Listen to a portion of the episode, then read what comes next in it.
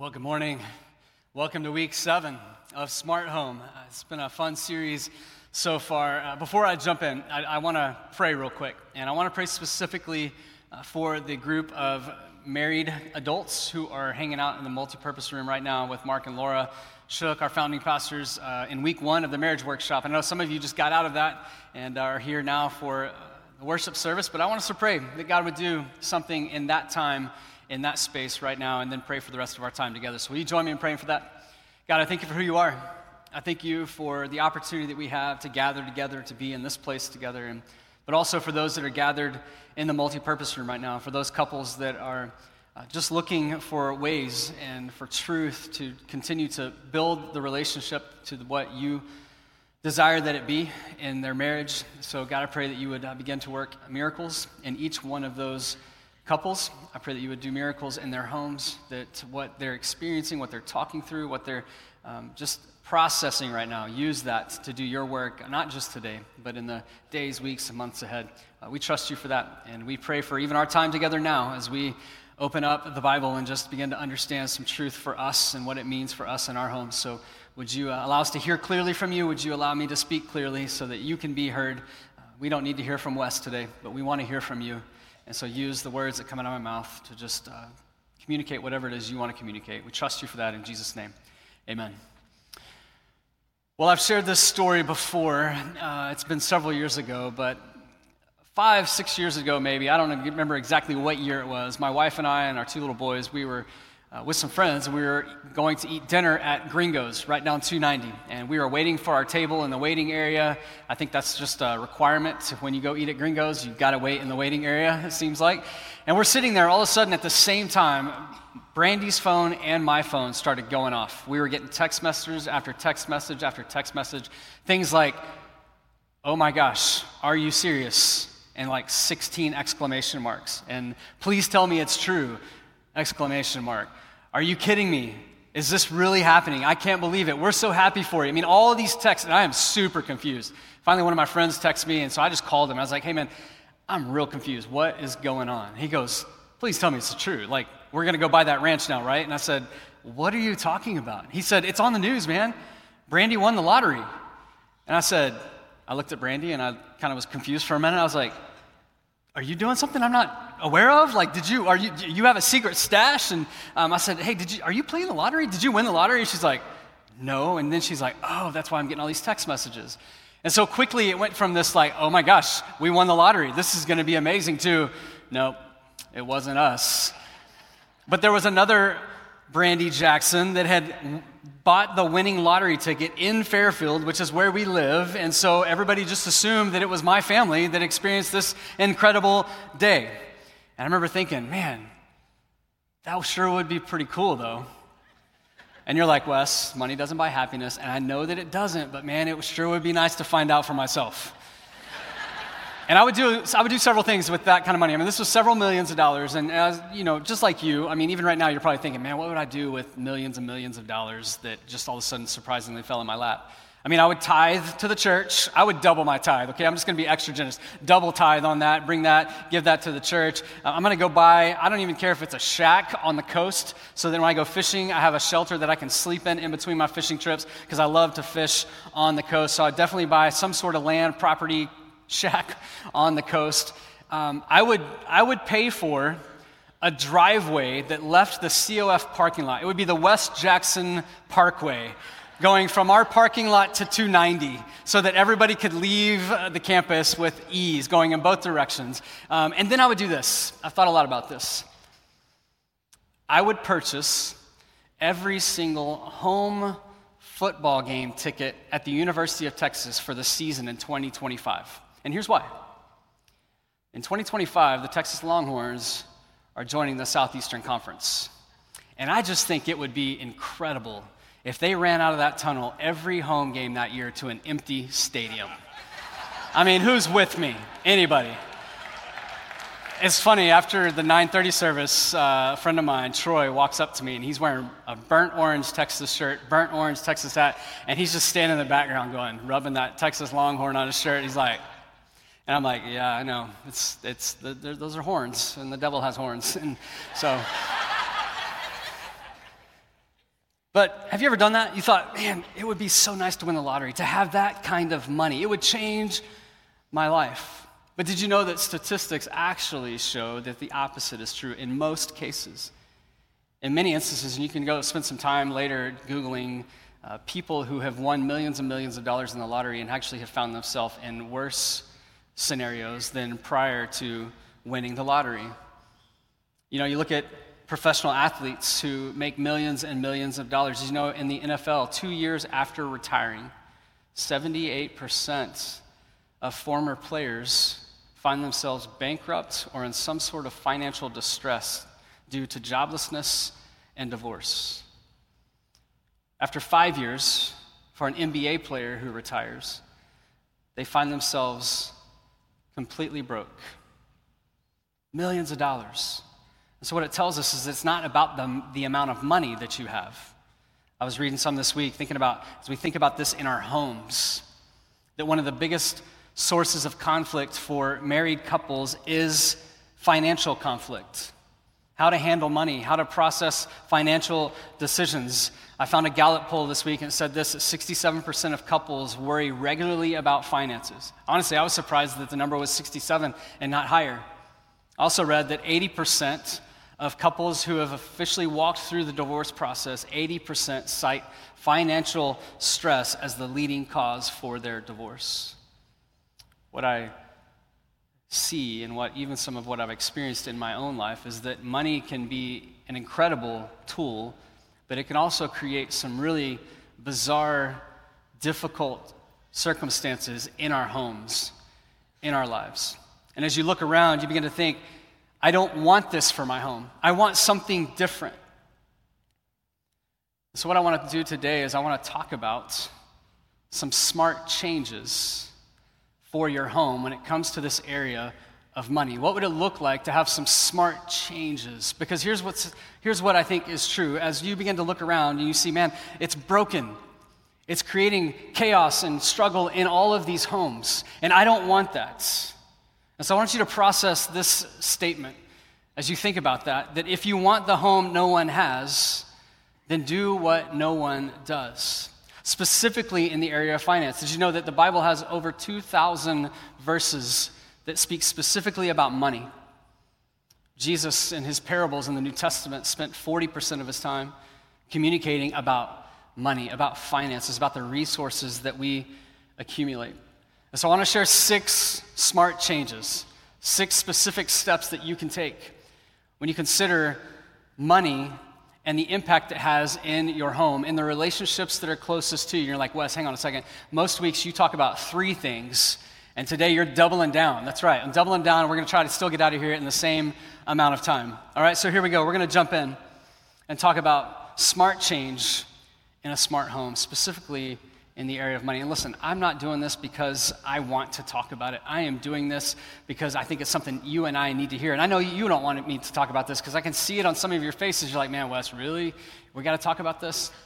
So what I'm going to do, I'm going to jump into 2 Corinthians chapter 9, and we're going to read a passage that Paul writes to the church at Corinth. And the context that Paul is writing into is he's writing to Jesus followers in Corinth who are just beginning to understand what a relationship with Jesus looks like. They didn't grow up with the Jewish religious background or tradition, and so they're still learning a lot about their Heavenly Father. They're learning a lot about what it looks like to trust Jesus with everything. And Paul writes this letter to them, and he's writing this letter to specifically tell them that, hey, I'm going to join you soon. And when I get there, I'm going to raise some funds to send back to Jerusalem to help support our Jewish brothers and sisters in Christ. Which is interesting because there was some conflict going on in Jerusalem.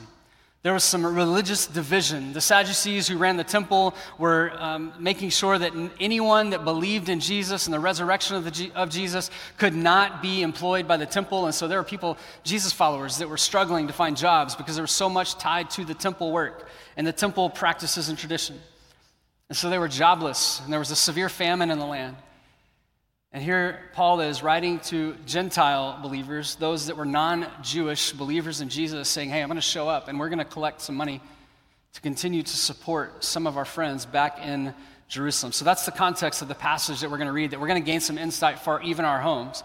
And so let's start in verse 8. It says this And God is able to make all grace overflow. Notice the superlatives that Paul is using in, the, in this passage. He says, Make all grace overflow to you, so that always having all sufficiency in everything, you may have an abundance for every good deed. Paul is immediately trying to help wrap our mind and wrap the reader's mind around this idea that God is the source of everything. He wants the church in Corinth, he wants them to understand the magnanimity of God's generosity. He wants them to see that God is, is able and capable of providing everything. And then he continues on in verse 10. If you skip verse 9, go to verse 10. It says, Now he who supplies seed to the sower and bread for food will supply and multiply your seed for sowing and increase the harvest of your righteousness.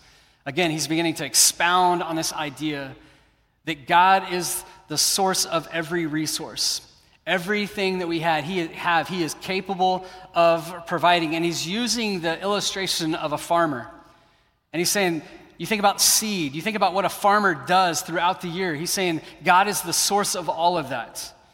God provides the seed to be planted.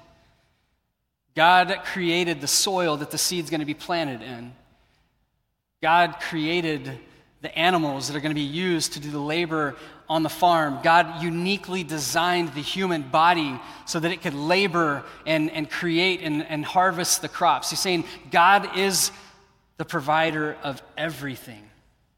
And he wants us to see something specific in this as well. If you go to verse 14, it says, They also, by prayer on your behalf, yearn for you because of the surpassing grace of God in you. What is that surpassing grace that he's talking about? He says, Thanks be to God for his indescribable gift God is a gift giver, He gives good things to His children. And specifically, where Paul lands is he's saying there's an indescribable gift, and that gift was Jesus. God wants to give to his children. And he gave the greatest gift when he sent Jesus to live the perfect life, to go to the cross, to give his life in our place so that we could have a relationship with this heavenly Father. For God so loved the world that he gave. What Paul is trying to get the reader to understand. What he wants us to understand today is that if we are to love, then we are to give. Because as we begin a relationship with our Heavenly Father, we begin to take on the traits of our Heavenly Father and we begin to live lives that are generous. And the only way that we can find ourselves to that place is we have to consider this first smart change for our home. And it's simply this that we would realize the source we would realize the source of everything that we have in our lives. We realize the source is God Himself. Absolutely everything in this world comes from Him. The TV that you watched this morning as you were getting ready to come to church comes from materials that God created. The food that you eat comes from plants and animals that God created. The materials used to build the house, the structure that you live in, was built with materials that God provided. God is the source for every resource, regardless of how much you have or how little you have, it's important that we realize where it all comes from. Because when we begin to think specifically about money, and money being a resource, we begin to look to money and we begin to look to it as something that we think we accomplished for ourselves. And what happens is, is money begins to deceive us. It begins to distort our reality. It begins to redirect the path that we're going on in our life. And we begin to think to ourselves as we begin to accumulate more money, we begin to think, man, look how awesome I am. Look how great I am. Look, look how well I have done for myself. I have skills. I have worked hard. I went to school. I accomplished all of these things. And look what I have done for myself. But if you go all the way back into the Old Testament, in Deuteronomy chapter 8, there's a verse for that. Look what it says. It says, But you are to remember the Lord your God, for it is He who is giving you power to make wealth. Translation He is the source of everything. He is the source of your strength. He is the source of your IQ. He is the source of the resources you have available to you to make a living for yourself. And so it's important for us to land on this first point and re- remember and realize that He is the source. Because when we fail to realize that God is the source, we begin to look to money for our security for our approval, for our worth, and for our value. And those are things that we can't find from money. Those are things that we can only find in the relationship that we have with our Heavenly Father, but we begin to look to money as the source for those things, and money begins to deceive us. We begin to look to money for the same reasons we look to God. But listen, money, money doesn't care about you.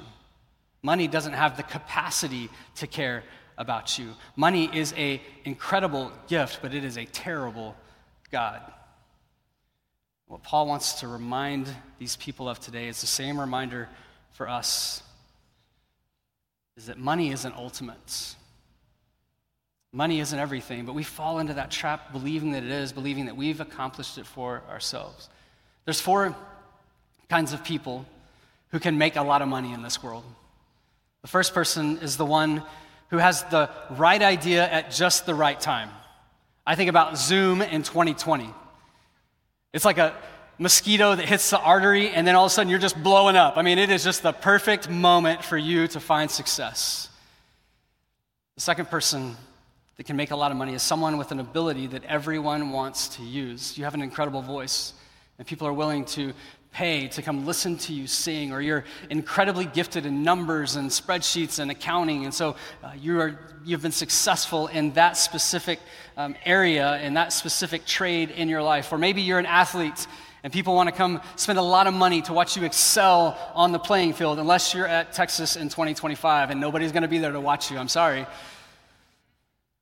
But these are ways that people can be successful in making money specifically. The third person is someone who has this unique ability to invest in things at the right time. They just have an eye, they just have a wisdom about them that when they, when they look towards something, they, they see an opportunity to begin to make money out of that opportunity. Everything they touch seems to just turn into gold. They turn money into money. And some of you are one of those three. I'm not going to ask you to raise your hand. I don't want to make it awkward for you, but there are people in this room like you you have found success in the area of finances because of one of those three reasons, and that's great. That's something to be celebrated. But then there's a fourth person. There's a fourth person that's able to make a lot of money, and it's someone who's been given skills and abilities specifically from God. And they work 40 to 50 hours a week and make a decent living. But then fall into the trap of, well, maybe I should work 70, 80 hours a week. Maybe I should give more time on Saturday and Sunday to the pursuit of this money. I'll get to the wife and to the kids later, but right now I need to focus on this. And if I can just keep that pace up, then maybe I'll make an extra $10,000 this year, or 20,000, or 30,000, or maybe even $100,000 this year. And that's all great, and there's nothing wrong with making that money, but what did you sell in the process? You know, I think it's unfortunate that so many in our culture, especially in America, crush it in their profession only to get to a place where they end up spending their, splitting their wealth in half. All because they sold the wife, the kids, the home for the pursuits of money, failing to realize that God is the source. You and I aren't the source for the money that we end up with. And now, uh, listen, I need you to understand, I'm not saying that there's anything wrong with being wealthy. There's nothing wrong, and some, some are more wealthy than others. The good news is, is that you're rich. The bad news is you're rich because it creates a struggle. Wealth is not the problem. Saving money is not the problem. Spending is not the problem. The problem is, is that we have a tendency to make money ultimate in our lives, and we let money sit on the throne of our lives, and it dictates everything that we do. And it was never intended to be that. It's an incredible gift, but it's a terrible God. And Paul is wanting us to see this in this passage, begin to understand it. Paul continues on reminding us about God's goodness as we look at verse 8. Look what it says. And God is able to make all grace overflow to you. We read this, but I want, us to, I want to emphasize a couple things. He wants grace to overflow to you. This is God's goodness that he's, he's really pressing in on, so that always having all sufficiency in everything, which means He'll provide for every need that you and I have. You may have an abundance for every good deed. As it is written, the last part of verse 9 says this He scattered abroad to give to the poor. His righteousness endures forever. In other words, He has enough to provide for you that He's just scattering it. And He can provide for your needs, not just today, not just next week, but forever. He has the capacity to do that. We begin to realize the source. Look what it says as it skips down to verse 12. This is for the ministry of this service. If you've got a Bible with you and you write in your Bible like I do, or maybe you've got a Bible app and you want to put a note in here, um, it says for the ministry of this service. That word service is specifically talking about worship. It's specifically talking about liturgy, about the act of worship. It's a response because we realize that God is the source of everything. And when we realize He's the source of everything, then we're willing to worship Him. We're willing to respond to His goodness. That's what this word means. We're worshiping Him. This is an actual worship service. It's not only fully supplying the needs of the saints, the needs of what saints? The saints back in Jerusalem is who He's specifically talking about. But He's saying, You're worshiping God because of his goodness towards you. And as you're worshiping God for his goodness, God is using that to supply the needs of the saints, but is also overflowing through many thanksgivings to God. This is an interesting passage, and it leads us to the second change for your home. And it's simply this as we begin to realize the source, then it leads us to a place where we naturally respond by restraining ourselves. What would it look like to restrain yourself in your home? As we better understand God's goodness, it leads us to this place where we can actually restrain ourselves because we have the proper perspective. In order to do, do this, we need to think about the needs that we have.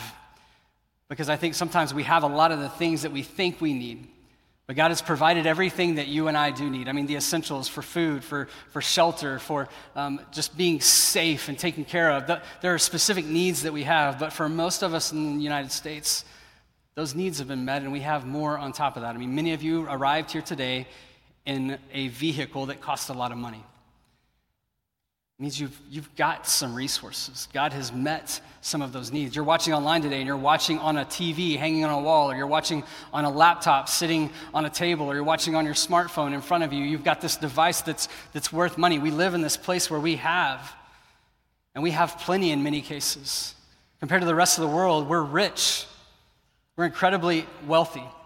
I mean, I, I, like to joke sometimes about this kind of stuff, but I think about um, first world problems. I mean, we live in America where we have a lot of things that make life easy. I don't know about you, but there's times where I get really frustrated when I order something on Amazon and it's going to take more than two days. I mean, come on, Amazon. I got a life to live. I need you to make that delivery like today. Or maybe it's not that, but you're watching Netflix on that smart device I just mentioned, and you're like, into that show. I mean, you were watching it, it's like the, the peak moment of that episode, and then you get that little spider, that little circle. It says buffering. And you lose your mind. I mean, I think we forget, like, that signal that's making that high definition video come through your phone is coming from somewhere in outer space. I mean, it's, it's, it's really pretty incredible what we have, especially when you consider that almost half the population of the world, 3 billion people in the world, live on less than $2 per day. I think we can all agree in this room and watching online that we are fortunate to have what we have. God's been good to us. But, as my favorite theologian mentioned one day, mo problems or mo money, mo problems the notorious B.I.G. And what does he continue to say? He says, the more money we come, we come across, the more problems we see. I tried to get the band to sing that song for us today, and they wouldn't, they wouldn't agree to it. I, I don't understand why. But think about that. Is that not true? It's like the more money, the more problems we have. The more we have access to, the more problems seem to kind of come our way, and we, we don't really always know how to handle those problems very well. Let me, let me help illustrate and paint this picture accurately for us. Let's just talk about debt. Because in America, there's significant debt that the majority of Americans carry with them. And I'm not trying to pick on millennials here, but I, I read some information that's going to make sense. So if you're a millennial, just take a deep breath. I'm not picking on you. I'm actually right on the doorstep of being a millennial, too. So um, if you get offended, I'm just offended with you. This is what it says, and this is important for us to understand. It says millennials are the generation with the fastest growing debt. Congratulations. Specifically, the average non mortgage debt is $27,000, much of that being school loans and credit card debt. Millennials outspend boomers and Gen X by $2,300 per month. A lot of that's on eating out at restaurants, gasoline, uh, going to places, to and from different places. I read that in YPulse, which is a marketing research group focused specifically on millennials, they did a study to determine what were the top 10 life goals for millennials.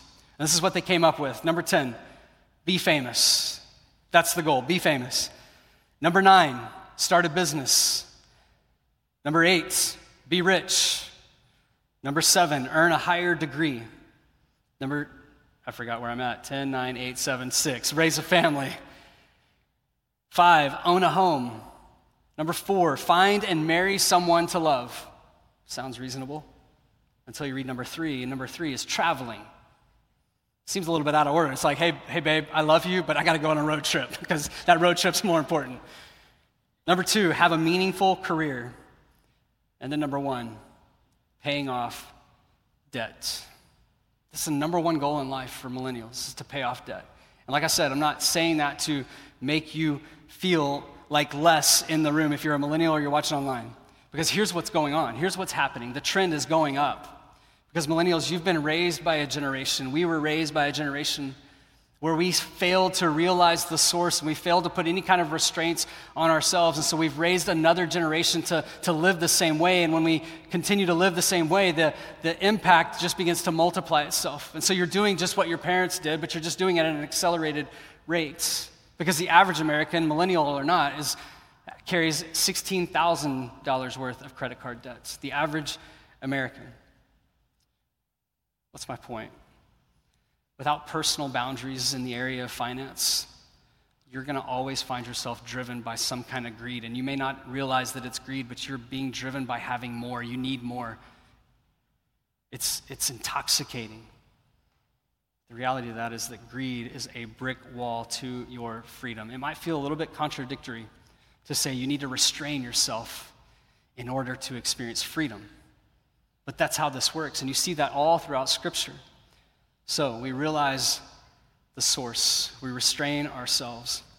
And Paul gives an addition, more background, more, more uh, information to help back this up. Look what he says in, back in verse 12 again. This is for the ministry of this service. What kind of service? Worship service. This is a response to God's goodness, is not only fully supplying the needs of the saints, but is also overflowing through many thanksgivings to God. Who are the saints? The people back in Jerusalem. This is who Paul is talking about. Continues on in verse 13. It says, Because of the proof given by this ministry, they will glorify God. Who? Those back in Jerusalem. That's important for your obedience to your confession of the gospel of Christ. They've placed their faith in Jesus. They recognize the power of the gospel for them personally, and they've begun to live their lives as a response to that, living in obedience.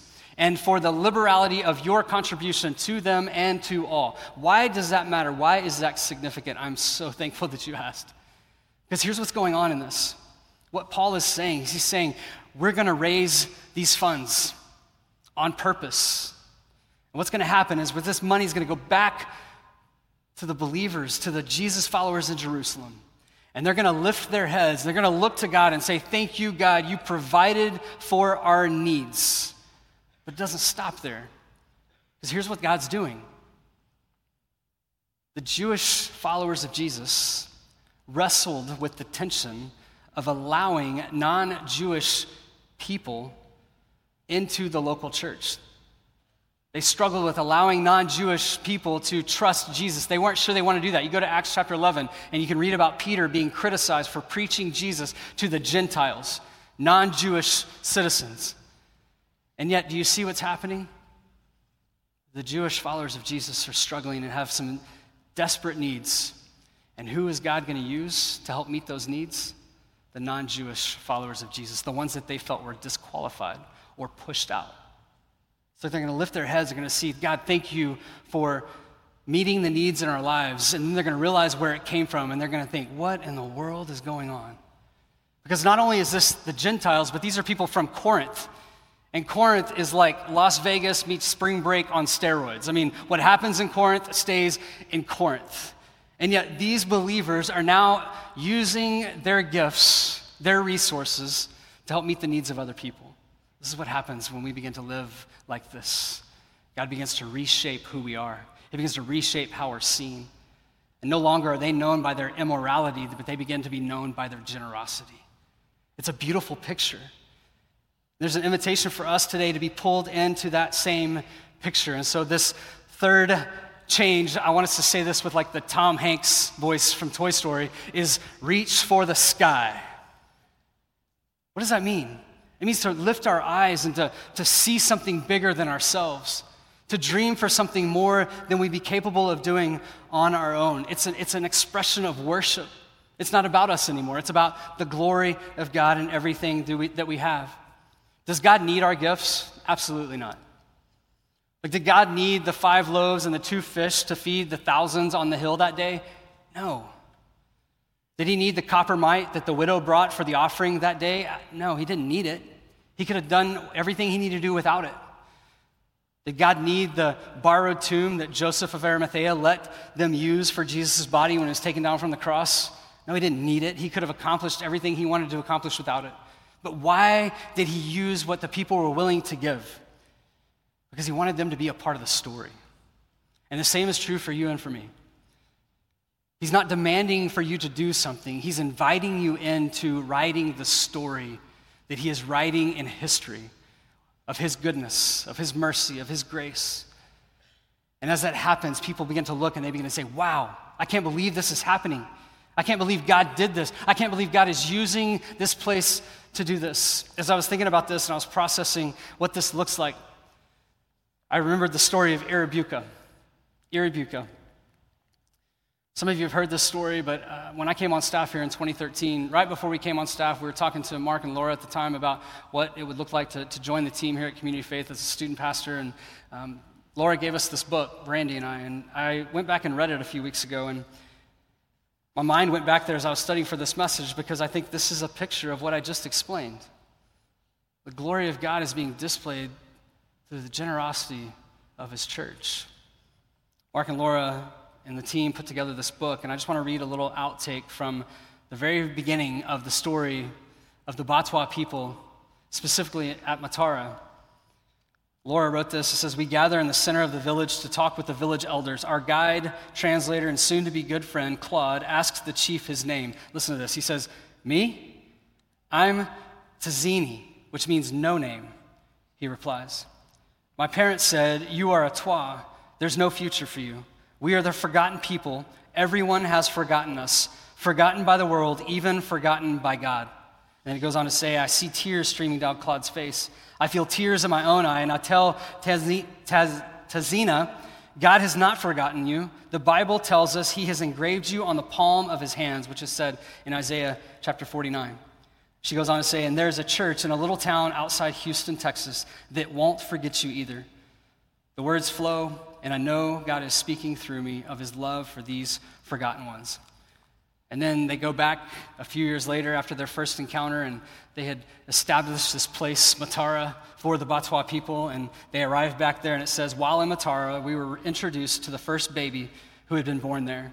She was a beautiful, bright eyed little toddler, shyly peeking from, out from behind her mother's skirt. Her name is Irabuka, we were told. In Burundi, names are significant. They are chosen carefully to represent the character of the child and the dreams and hopes for that child's future. When this first child of Matara was born, her parents chose to name her Irabuka, which means God remembers. Our hearts overflowed with joy, recognizing that God has worked a true miracle in the lives of the Batwa.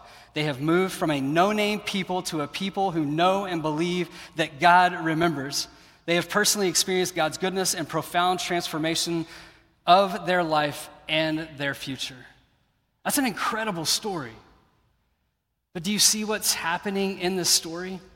What's going on is people are beginning to experience God. It's important to, to realize. Notice they didn't say COF remembers, they said God remembers. Because we don't do anything so that COF gets the recognition. We do what we do because we want God to receive the glory, God to receive the praise. We want people to respond to Him, not to us. And so He uses us as we restrain ourselves and we begin to reach for the sky, reach for something bigger we begin to become a part of this type of impact, which is why I talk about debt. Because it's impossible to reach for the sky when we're shackled to the ground by the burden of our debts. And we hear stories like this, we say to ourselves, oh my gosh, I want to be a part of that. I want to participate in that. I want God to use me in that. And then we remember the mountain of debt that we've accumulated. You see, it's a scheme of the enemy. He wants to rob you of the joy of participating in God's work by saying to you, you know what? It's fine. Just use your credit card. And we just keep spending and spending and spending until we've run out of something to spend, and then we continue to spend. And the enemy's sitting back thinking, perfect. I'm robbing him, I'm robbing her of the joy of participating in the call that God has on their life. So look higher, aim higher. Fourth thing is simply this I'm not going to spend a lot of time there, but it's the idea this next smart change will be to regard your family. I think it's important that when we hear a message like this, we don't leave here and just process it and think about it in isolation. Because so many of you are in a home with a, with a spouse and maybe even some kids or maybe extended family members. But begin to, to begin to process what this might look like in your home, in your family. I read this week, Dave Ramsey says this many couples make this mistake of financial unfaithfulness. They unintentionally hide purchases, they unintentionally have little side things going on, and they never have any dialogue about it. And it ultimately lands in a place where there's some dysfunction in the financial sense in the homes because there's just not a lot of communication. You have such a unique, incredible opportunity to come together as a family to participate in this together. There's something really beautiful about a husband and a wife and children and the creator of the world all aligned together taking the resources that He's provided to us and using them for His purposes in our home and in the influence that we have around us. Verse 6, if you jump back to the first part of the passage, says this Now I say this, Paul says, the one who sows sparingly will also reap sparingly, and the one who sows generously will also reap generously. Paul's speaking into this imagery of farming again. He's talking about the farmer. And if you know anything about farming, which most of us don't, but it's not hard to think about and consider how farming works. Nothing in farming just happens by accident, nothing is just spontaneous. There's a lot of planning, there's a lot of intent. There's the right season to plant, to put the seed in the ground. There's a lot of, there's, there's a right soil to plant the seed in. And there's a, a, right time to wait and then to begin to harvest the crop that is produced by the seeds that have been planted. In order to be a good farmer, you've got to pack your patience and you've got to have a plan. And I think the same is true for us when we think about our finances, is that we've got to make a plan. We've got to regulate our spending, put some boundaries up, have some expectations for ourselves, make a plan. We run so aimlessly in the pursuit of things and the accumulation of things that we don't ever put together a solid plan. There's four things that you have to have in order to make an effective plan in your finances. They're simply this the first thing is know what you owe. Know what you owe. The second thing is to know what you own. Third thing is know what you earn. And then the fourth thing is know where it's going. Maybe the most important step you could take after you leave here today is just to figure out those four things so that you can make an adequate plan. Because having a plan regulates your spending. It keeps you from finding a place that you never wanted to be when it comes to your finances. Let me ask you a question that might make you even a little bit more uncomfortable than anything I've said up to this point. And simply this Are you a tither? And you're like, oh man, I knew it was coming. I knew, I knew, I knew, I knew that he was going to go there. I knew that he was going to talk about this, and absolutely we are. I want to talk about the tithe for just a second. And no, it's not because we're going to take another moment to do another offering because maybe you blew it the first time we did it in the service today. But there's something incredibly powerful and freeing for us as we understand what the tithe is. I want us to read Malachi chapter 3, verse 10, because I think if we don't step into this, we are failing to recognize the barrier that is in our life that is preventing us from fully experiencing God's goodness in our life. Look what it says it says, bring the whole tithe. That word tithe is specifically talking about a tenth of your income, but not just any tenth, it's talking about the first tenth of your income. You see, there's a divine order going on here. Oftentimes we think to ourselves, and our natural tendency is we think me first, God second. And when we do that, we always find ourselves in a place where the gifts of God actually begin to create some harm in our life because we're not using them in the order they were intended to be used. And so it's not just any tenth, it's the first tenth. God first, me second. So he says, bring the whole tithe into the storehouse. What is the storehouse? In the Old Testament, this would be the temple. In New Testament, this is the local church, a place like this where we gather together. It says, Bring the tithe into the storehouse so that there may be food in my house, and put me to the test now in this, says the Lord of armies.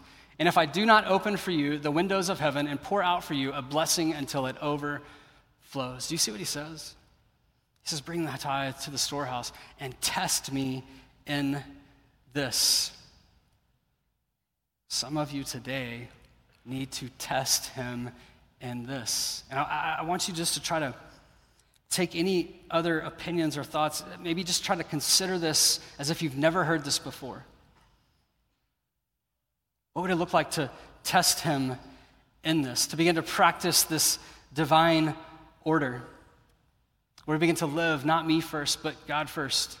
Because see, here's what happens. When we give him that first 10%, what it does is it's actually giving God ownership of the other 90%. And notice it says bring, not give. Why, why is that? Because as we've recognized him as the source, and we're continuing to see him as the source, that we're not looking at this as owners, we're looking at it as stewards. And we've given him ownership of all that we have. And when we do that, it changes our mind. We think differently with what we have, we use it differently. You know, it's interesting, my boys, we, every year at Christmas, we take our boys to a store and we say, okay, we're going to split up and y'all go find a gift for each other. Mom and dad will pay for it, but you guys go find the gift. It never fails. One of them comes back and they want to spend like $300 on the other one. I'm like, what you, have you lost your mind? Like, how much money did you spend on me for Christmas? Isn't it funny how easy it is to be generous with somebody else's money? That's the point. Because what we're doing is we're saying, hey, God, you have the first 10th percent. We're giving him ownership of everything. And the only natural response to that, as we are giving him ownership of it, is it leads us to a place of generosity because it's not ours anymore.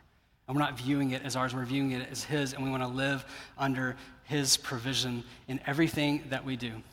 And maybe you're here today and you're skeptical. You're like, okay, Wes, you're talking about tithing. I knew this was probably coming. And you're like, I just, I just, I just don't know that I can get on board. Can I just, can I just mention something that I think could be incredibly beneficial for you?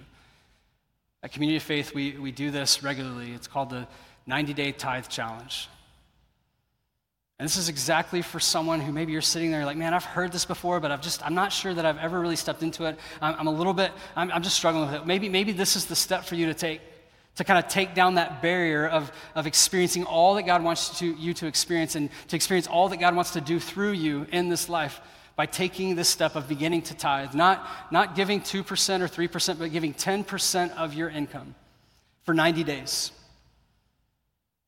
And you're, you're, you're, struggling to kind of do this with your own faith. So, what's, what's happening is, is because we believe this, because I believe this, because Mark believes this, Laura believes this, what we're doing is we're saying, hey, we're, we're, we're putting our faith on the line for you and say, hey, we're trusting God for His goodness, for His blessings to be poured out in your life. Doesn't mean you're going to get this lump sum of money in the 90 days, but I promise you, you're going to begin to experience a work of God in your life that maybe you've never experienced before. And it might be the step that God has been calling you to take in order for you to experience the breakthrough in your home that you've never experienced, but you've been desperate for for years. So, what, it would look, what would it look like to be able to give God the first 10th percent for 90 days? And if you get to the end of the 90 days and you just say, man, I, I haven't experienced God's blessings being poured out in my life, listen, we'll, we'll give every penny back. And it's not a money grab.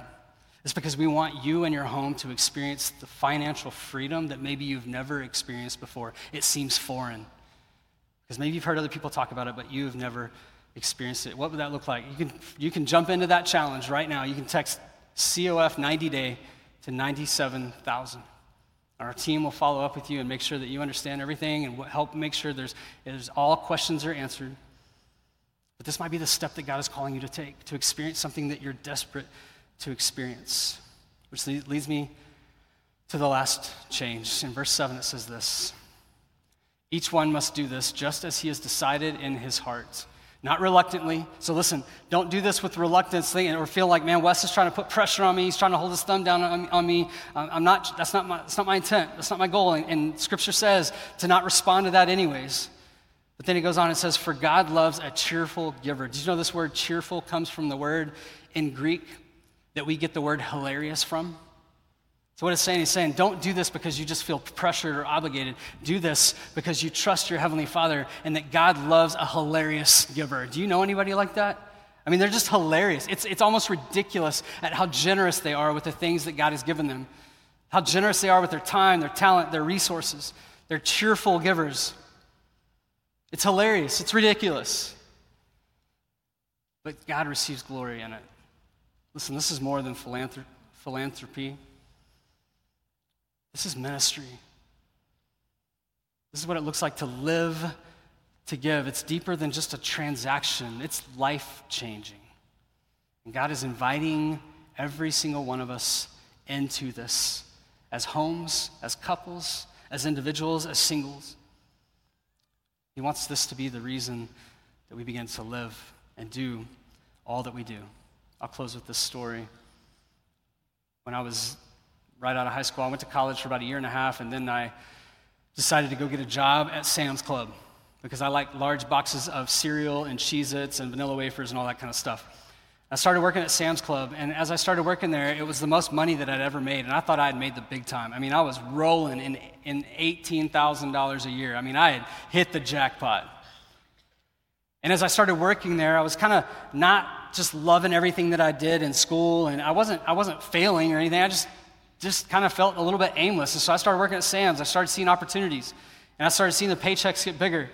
And I started seeing um, opportunities to advance myself and to, to get promotions and become a supervisor and become a manager. And I started running after that. I was like, man, this is great. I'm getting all this money and I don't even know what to do with all of it. It was, it was awesome. And even in all that, I continued to tithe because I had been raised to do that. My, my parents had modeled that for me. And I got to this place where I just kind of felt unsettled. I felt unsatisfied. I, I, struggled to, to go to bed at night excited about waking up the next morning and going to work. And I would get home from work and I'd be like, man, that, today was kind of a drag. Like, I just, I just didn't enjoy it. And I began to process through some things. My parents went through a divorce, and in the several months after my parents divorced, I started just trying to really process everything that God was calling me to do in my life. And I remember that God had made it very clear to me that He wanted me to go into vocational ministry. And I loved being a part of student ministry specifically. And so I, I began to kind of process that and pray about it, talk to some of my friends about it, and I decided, man, I, am going to go back to school. I'm going to get my degree. I'm going to go to seminary, but I have no idea how I'm going to pay for it. I didn't have any money. My parents weren't going to pay for my college. It was, it was, I was on my own. And on Friday, I'd been at a, at a experience, at a, at a, at a camp as a, as a leader, and it was that week that I was like, man, I, I got to get back into this. It was so life giving. And on Friday, I told a buddy of mine, I said, man, I, am going to I'm gonna go back to school. I'm not doing the Sam's Club thing anymore. I'm going to I'm gonna, I'm gonna go back into ministry and, and do what God has called me to do. But I didn't know how I was going to do it. And I was struggling to trust that God was going to provide. On Monday, three days after, I get a letter in the mail from a guy named Nelson Pewitt. Nelson Pewitt owned a ranch out in far west Texas. My dad had managed that ranch for him kind of as a side hustle for several years. And he wrote a letter to my dad and he said, Bruce, I've been overwhelmed with grief as I've thought about what your family has walked through over the last several months, and I've just been trying to figure out what could I do to help. And he said, I finally came to a place where I realized maybe I could help contribute towards your son's tuition in college. Three days later, struggling to trust that God was going to provide. And three days later, God provides. He makes a way. He says, I got you, Wes. I've got plans for you. I've got a future for you. Just trust me. And what did he do to help restore that trust? What did he do to, to get my attention, to lift my eyes, to see him more clearly? He used another man's generosity. Mr. Pewitt passed away in 2006, but I'll never forget the contribution that he made in my life with his expression of generosity. My prayer for you, my prayer for us, my prayer for everyone at this church is that your funeral would be full and your bank account empty when you lose your life on this earth. Because your generosity has been that big. Because you never missed an opportunity to help meet the need, to help serve in a ministry that needed more help. What would it look like for us to live in this way? Because remember, if you want the home that nobody has, then do what no one does. What would it look like to put these smart changes into practice in our homes this week? Let's pray. God, I thank you for today. I thank you for the opportunity to be in this place and just uh, open up your word and here's some practical steps that we can take. I pray that you would give us the courage and the boldness to trust you with everything that we have. God, I know it's difficult and uh, it doesn't make sense, but I pray that we would quickly begin to experience you as we trust you more, trusting you in ways that are um, unseen. Would you do what only you can do in that? God, I pray that you would give us uh, wisdom. I pray for breakthrough when it comes to financial debt and the things that we've accumulated that feel overwhelming. Uh, would you even provide in that, provide ways that we can't see now to begin to find some freedom from that debt as we continue to trust you? I thank you for today. I pray that what's happened here today would go and make an impact in our homes and our families and everything that we do. We trust you in Jesus' name. Amen. Community of Faith, thank you for being here today. If you have somebody you want to you would like to pray with, we'll have volunteers and staff down front. If there's something going on in your life, they would be more than happy to spend that time praying specifically for those needs. I hope you'll make plans to be here Wednesday night for the prayer night. And if you're not able to be here for that, we cannot wait to see you next weekend. We love you. Have a great week. See you soon.